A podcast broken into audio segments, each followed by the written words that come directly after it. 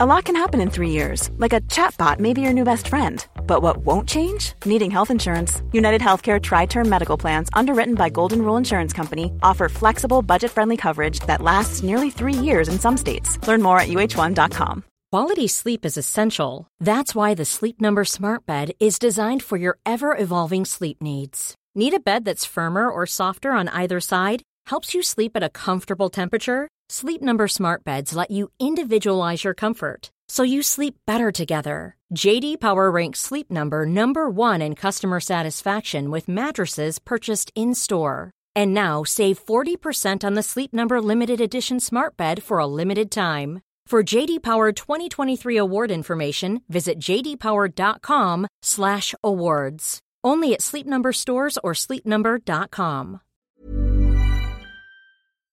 Using your home as a piggy bank, should we be worried that equity-rich homeowners in the southeast are remortgaging to release cash? And talking of cash, the recent volatility in stock markets means many investors are sitting on rather more of it than usual. Our new columnist Moira O'Neill joins me to discuss what the optimal level of cash might be. And getting more women to invest. The latest research suggests men and women have a different approach to managing their investments. So what could investors and the financial advice industry glean from this data? Welcome to the F T Money Show, the F T's weekly podcast on personal finance and investing. I'm Claire Barrett, F T Money editor, bringing you this week's money news. In the decade following the financial crisis, property prices have soared. Now, it's also true that more recently house prices and transaction levels have fallen back, but a data analysis conducted for F T Money shows that overall mortgage debt is still rising. Want to know why? Well, James Pickford, Deputy Editor of F T Money, is here in the studio to explain. Welcome, James. Thank you. So these figures on mortgage debt show that something odd is going on. What's happening? Well, normally um, mortgage debt, and that, by that I mean the outstanding stock of, of total debt. So that's, that's debt minus payments that you might make. Normally that tracks quite closely against housing market activity, so the, the, the total number of sales that, that go on. And you can look at this on a line chart going back at least ten years. They follow each other quite closely, and that makes perfect sense. You yeah. know, the more the more houses people buy, the more debt they have to, and the, and the more expensive those houses are, the more debt they have to take out to, to, to fund those deals. Um, but what's been going on, and this is a, this is about the south of England. Uh, it's been going on in the south of England. When you break those figures down, and they were they were analysed for us by HomeTrack, which is a housing market analyst, you find that those two have diverged. So more debt is being taken out in the south of England, just at the point when uh, transactions have fallen off. And um, just to give you a sense of uh, the scale of it, debt is being taken out at a, a rate four times in, in, in London, at four times the rate it is in the rest of the country. And this is basically people taking equity out of their home. So that would be why it's focused on the southeast, because presumably that's where property prices have zonked up the highest. Absolutely. The south is where we've seen by far the biggest gains in house prices over the past ten years. Um, London... Uh, according to figures from Savills, the estate agent, London has accounts for eighty-seven percent of the total housing value gains seen since two thousand seven. And there's quite a lot of headroom in terms of equity. So if you look at the total outstanding stock of mortgage debt, it's one point four trillion at the moment. But then if you look at the total amount of housing equity in the U K, that's five point three trillion. So there's quite a lot to play with. Based um, on the projections of what current house prices um, are, are worth. Yeah, that's again, that's, course, another so Savills, the, that's another Savills uh, estimate. So this, this is the key question, isn't it? So with all of this remortgaging activity, how how long are the, are the property prices going to stay that high up for? But you also found out what people are using the money for when they're remortgaging and withdrawing equity. Yes, I mean, if they're not taking out mortgage debt to buy houses, which we know they're not, um, or they're not, uh, you know, in, in growing numbers, what are they using it for? It's it's the classic things like home improvements and extensions and loft conversions and things like that. Um, you know, that's particularly popular in London because stamp duty is now at such a height that it's more expensive to move, mm. and therefore people are, are staying and improving their properties and using the equity to do that. Uh, but there's other interesting things like university fees, you know, student loans. People are deciding to, to you know, pay uh, up up front for their children to go to university. And, and one big high street lender told us that, that they get this sort of spike in summer as people remortgage to do this. Goodness me. Um, and it, even in, uh, obviously, in private school fees, although that's a smaller uh, size of market. But well, private that school I fees can are, understand well, they've the risen so, so far yeah. over the last decade that people are quite, you know, keen on the to student do that. Loans point, I mean... It's a tax, not a loan. Well, exactly, yeah. So there are question marks about whether you should do that. But the um, the other thing is obviously the bank of mum and dad. This, uh, Old this phrase dad. That we've heard where um, people are drawing on their own housing equity to help uh, their children or their grandchildren get their own first foot on the housing ladder. Then just one thing to mention is that it's become a bit easier for older people to uh, to, to take out a mortgage in recent years, and so or to remortgage, and so uh, that's another factor that's fed into this, particularly because older people have bigger houses uh, often, and they have a greater share of that housing in the southeast, so they can tap more equity. So. Some of the uses of these this money, I mean, obviously getting equity out of your home to use to fund your retirement. I can see the logic in that. Using the equity to pay for home improvements, which are no doubt going to boost the value of your home. I can see the logic in that. But do lenders draw the line, any of these uses, or are any of them a cause for concern? They do draw the line. They have um, they have certain things. They don't like you using it, funnily enough, for gambling. um, they don't like you to, to take a loan out and pay your tax bills off, uh, or to consolidate your credit card debts, anything that, that could just be subject to a sort of spiral of mm. further debt, really. And also a lot of them don't like it for business purposes because it's using a residential loan for, for, for commercial reasons. But you can, you know, if if you want to invest, um, mainstream lenders won't won't give you money to do that normally. But if you're, you know, of a sufficiently high income or high wealth, and a private bank will, will generally not have a problem with you taking out money to, to put it elsewhere, particularly if you invest it through them. Well, a cause for concern indeed. Well, thank you very much there to James Pickford, Deputy Editor of F T Money. You can read the full article and over one hundred comments um, from F T readers online now. The article's called London Property Owners Use Their Homes as Piggy Banks, and find that on our website at ft.com slash money. Still open for comments if you would like to add your two penneth worth. How much cash are you holding in your portfolio? The combination of Brexit uncertainty and markets in the U S reaching fresh all-time highs is a heady combination for U K investors. So cashing out part of your portfolio, or switching into cash, may seem an alluring safe haven. But there's lots to consider, says F T Money's new regular columnist Moira O'Neill, who's head of personal finance at Interactive Investor. She joins me in the studio now. Welcome, Moira. Hi, Claire. Or should I say... welcome back, because before we talk more about cash, you're no stranger to this podcast. No, I have been on it before when I was on Investors Chronicle as personal finance editor there. And I've since been editor of Moneywise too. Yes, so we're very glad to have you writing in the F T Money section. And in your first column for us this week, you set out the pros and cons of holding cash. Talk us through it. I think it's really important to think about your cash holdings in your portfolio at the moment, because so many people are, are worried, and we we have seen uh, through our own customer data that people are holding slightly more cash than they, they have been on average. And there are, there are very much pros and cons of this. Mm. So cash can be a legitimate investment tool. So you can think about cash, cash as being one of your key assets that you hold alongside your stocks and shares and your fixed income and maybe a bit of commercial property too. And you do need to think very carefully about about it. But you're also holding cash in your savings accounts, so for an emergency fund or for a, for a buffer if you're drawing income in retirement. You might be wanting to hold a year or two in cash just to make sure that you can weather the ups and downs of stock markets. I think you need to think about those two things differently. You need to think about how much cash do I need to have in my savings, and also how much cash do I need to have in my investments. They're very different things. Now, the investment bit, you could have cash if you're worried about a potential fall in the market. You could have cash as a opportunity fund mm. for, for buying in when, when you get a bit of a dip. Those are very legitimate things to do with your cash. But um, if you're holding cash because you can't think of anything to invest in, that's bad. So the inertia that grips a lot of investors, you can't find any decent opportunities. Possibly you need to be looking further.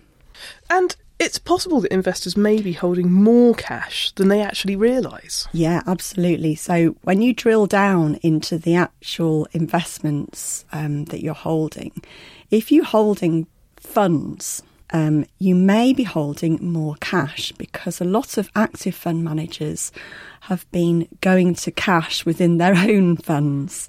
Um, so you need to look at the fact sheet for the fund and check what's actually in the fund. And that could be, as yeah. you said, for quite legitimate reasons. They're building up a, you know, a war chest, if you like, to go shopping with when the market falls. But nevertheless, you'll be paying them a fee for managing your money, which is being being held in cash, not doing very much. Now, you suggest in the column that readers should spend some time creating their own set of investment rules to govern how much cash they have. Give us a brief um, run through of that. I do. Um, I think you need to think about what's right for you in terms of your risk. I mean, on average, there's something called the F T S E Private Investor Indices, and they bit of a good benchmark for what private investors should be doing within their portfolios. And on average, they have about eight percent um, in cash, maybe ten percent max. So consider that as a starting point. And also um, think about rules around how you're going to regulate the investments within your portfolio. So are you going to have some rules about when you buy and sell? Mm-hmm. So if some go up, are you going to sell out and rebalance so that you've got the same uh, structure of your portfolio? And also, are you going to make sure that um, that cash level stays the same? And also review it, because your at- own attitude to risk may change as you go through your life stages. So just make sure you regularly review how much risk you feel you can take on. Well, thanks very much there to Moira O'Neill, Head of Personal Finance at Interactive Investor.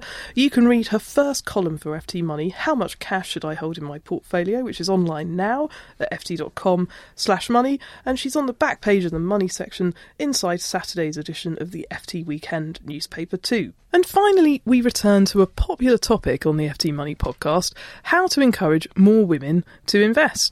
As you know, the statistics show us that women are less likely to invest in stocks and shares I S As than men are, and experts have pontificated that this could be down to a lack of confidence, an aversion to risk, or even, considering problems like the gender pay gap, a lack of spare money to invest.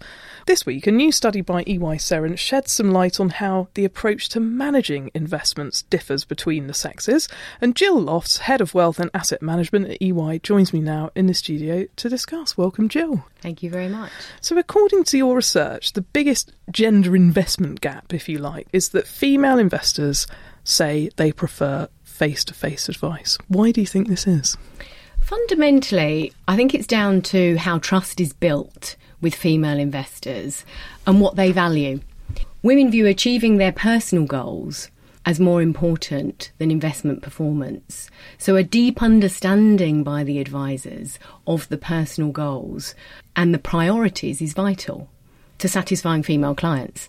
This provides a solid foundation for every other aspect of the service, whether that be transparency, security, accuracy. Maybe let me take transparency as an example. So women place particular value on advisors who can clearly explain their investment views and decisions. And clear, substantive explanations are an important driver of trust. So when you look at it from those perspectives, what women value and the personal service that they're looking for, a lot of that today is difficult to achieve online or through digital channels. Absolutely. And as well as being more likely to self-manage their investments without the help of an advisor, men were more likely to be using those online tools to do so. So that could partly explain why one of your other main findings, when you asked both sexes what they disliked about the financial advice market, men said that they were put off by high fees, whereas women were more likely to be put off by the advisor's lack of knowledge. Absolutely. So there's there's a fair amount of research, as you said earlier, which suggests that women are, let's say, less confident with investment terminology than men. But interestingly enough, they are more likely to admit a lack of expertise mm. and they're more willing to be educated. Um, and of course, if I was to use the stereotypical analogy of women are more likely to ask for directions than men, you probably get a sense of what I'm talking about here. So, you know, and what are we talking about when when we when we say that women are keener to be educated, more likely to admit that they lack the financial expertise? It could be that they want to have discussions around particular market circumstances or around particular personal circumstances. So if there's volatility in the market, they may want to have a discourse around that. Or if there is, let's say, inheritance events that have occurred, they may want to have a discourse around that, not just with themselves, but with their other family members as well. So holding that thought about how women hold their overall investment goals um, higher than managing maybe the day-to-day movements in their portfolio, this is borne out in your survey because we found that women check their investment performance far less frequently than men. But then I looked at that result, Jill, and thought, well, is that necessarily a bad thing? Because obviously chopping and changing all the time racks up lots of fees. Yeah, absolutely. So I wouldn't necessarily say it's a bad thing at all. I think what's interesting is that we've highlighted a difference. Clearly, your goals, your personal circumstances, you know, kind of where you are in your life events, they will all have impacts in terms of, you know, what your objectives are. So if you are looking for a very long term, let's say, pension savings, then checking that on a daily basis and tinkering with it permanently could, of course, have a detrimental effect on the performance. So what we're really saying with these results is we've noticed a difference. And actually, perhaps what we would do is encourage women in particular, because of the difference, to engage more with the investment process and their wealth managers. So considering the results of your survey in the context of the other research we've discussed about women in investment, do you think a different approach is needed by advisors? Or should women be doing something differently? Mm, great question. And of course, I'm tempted to say just advisors, but I think it's probably both. Now, the Centre of Talent Innovation, a couple of years ago, did some global research on um, how women feel about their advisors. And in the U K, seventy-three percent of women said they felt that their advisors misunderstood them. Mm. I think that's a pretty stark t- statistic. So I do think there's quite a lot for advisors to do. And I put them probably into three key areas. The first of all is getting the mix right between digital and human interaction. We've talked already a little bit about the human side, but women will also engage with digital, and that is an important channel, particularly social media or where there's a communication, let's say chat or email or video links. Women also are much more likely to share their experiences online than men. So whilst we say that the human side is really important, you know, the overall mix between between what you're offering through the digital channel and the human channel is equally important. I think the other aspect that I would look at is the face-to-face engagement itself, which we believe needs to shift. So today, very much in the financial advisor bucket, and we would suggest that that ought to move to a financial coach bucket. Mm. We believe women are looking for a, you know, lifetime financial coach that will work with them on their personal goals through their life events, not just with themselves but with their family, and in a much more collaborative and consultative fashion than they're currently receiving. So instead of telling them what to do, inspiring them um, with what they can do with Absolutely. Their money. And then for women, I would just say finally, you know, as we said just earlier on, it is really about getting more engaged. Well, we certainly like to think that our listeners are engaged on the F T Money podcast, but thanks very much there to Jill Loft of E Y. You can read the full news story about the E Y research in the F T Money section of the F T Weekend newspaper on sale this Saturday, or read us online now at ft.com slash money. That's it from The Money Show this week. If you would like to get in touch with our team of experts, then email us the address money at ft.com. You can also send us any thoughts you have on any of the topics we discussed on the podcast today, and follow us on Twitter at F T Money. We'll be back at the usual time next week. Goodbye. Selling a little or a lot? Shopify helps you do your thing however you cha-ching. Shopify is the global commerce platform that helps you sell at every stage of your business. From the launch your online shop stage to the first real-life store stage, all the way to the did we just hit a million orders stage. Shopify is there to help you grow. Shopify helps you turn browsers into buyers with the internet's best converting checkout. thirty-six percent better on average compared to other leading commerce platforms. Because businesses that grow, grow with Shopify. Get a one dollar per month trial period at shopify.com slash work. Shopify.com slash work. Hey, it's Danny Pellegrino from Everything Iconic. Ready to upgrade your style game without blowing your budget? Check out Quince. They've got all the good stuff, shirts and polos, activewear and fine leather goods, all at fifty to eighty percent less than other high-end brands. And the best part? They're all about safe, ethical, and responsible manufacturing. Get that luxury vibe without the luxury price tag. Hit up quince.com slash upgrade for free shipping and three sixty-five day returns on your next order. That's quince.com slash upgrade.